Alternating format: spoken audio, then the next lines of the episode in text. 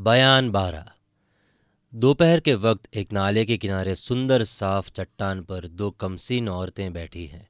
दोनों की मैली फटी साड़ी, दोनों के मुँह पर मिट्टी, खुले बाल, पैरों में खूब धूल पड़ी हुई और चेहरे पर बदहवासी और परेशानी छाई हुई है।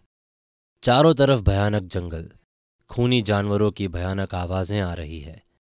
जब कभी ज़ोर से हवा चलती है तो पेड़ों की सरसराहट से जंगल और भी डरावना मालूम होता है। इन दोनों औरतों के सामने नाले के उस पार एक तेंदुआ पानी पीने के लिए उतरा। उन्होंने उस तेंदुए को देखा, मगर वो खूनी जानवर इन दोनों को न देख सका, क्योंकि जहाँ वो दोनों बैठी थी, सामने ही मोटा जामुन का पेड़ था। इन दोनों में से एक जो ज़्यादा नाजुक थी, उस तेंदुए को देख डरी और धीरे से दूसरे से बोली, प्यारी सखी देखो कहीं वो इस पार ना उतर आए। उसने कहा, नहीं सकी वो इस पार ना आएगा। अगर आने का इरादा भी करेगा तो मैं पहले ही इन तीरों से उसको मार गिराऊँगी, जो उस नाले के सिपाहियों को मार कर लेती आई हूँ। इस वक्त हमारे पास 200 तीर हैं, और हम दोनों तीर चलाने वाली हैं। लो, तुम भी एक तीर चढ़ा लो। ये सुनकर उसने भी एक तीर कमान पर चढ़ाया, मगर उसकी कोई ज़रूरत ना पड़ी। वो तेंदुआ पानी पीकर तुरंत ऊपर चढ़ गया और देखते ही देखते गायब हो गया। तब इन दोनों में बातें होने लगी। कुमारी ने कहा, क्यों चपला? कुछ मालूम पड़ता है कि हम लोग किस जगह आ पहुँचे हैं, और ये कौन सा जंगल है तथा विजयगढ़ की राह किधर है? चपला ने जवाब दिया, कुमारी, कुछ समझ में नहीं आता। बल्कि अभी तक मुझको भागने की धुन में ये भी नहीं मालूम हुआ कि किस तरफ़ चली आई। विजयगढ़ किधर है? चुनारगढ़ कहाँ छोड़ा? और नौगढ़ का रास्ता कहाँ है? सिवाय तुम्हारे साथ महल में रहने या विजयगढ़ की हद में घूमने के, कभी इन जंगलों में तो आना ही नहीं हुआ। हाँ चुनारगढ़ से सीधे विजयगढ़ का रास्ता जानती हूँ, मगर उधर मैं इस सबब में नहीं गई कि आजकल हमारे दुश्मनों का लश्कर रास्ते में पड़ा है। कहीं ऐसा ना हो कोई देख ले। इसलिए मैं जंगल ही जंगल दूसरी तरफ़ भागी। खैर, देखो ईश्वर मालिक है।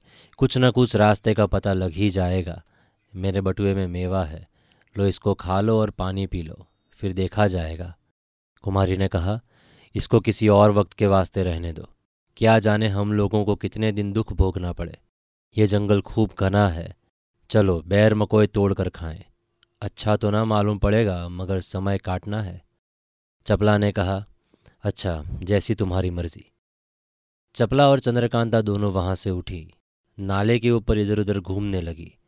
दिन दोपहर से ज़्यादा ढल चुका था।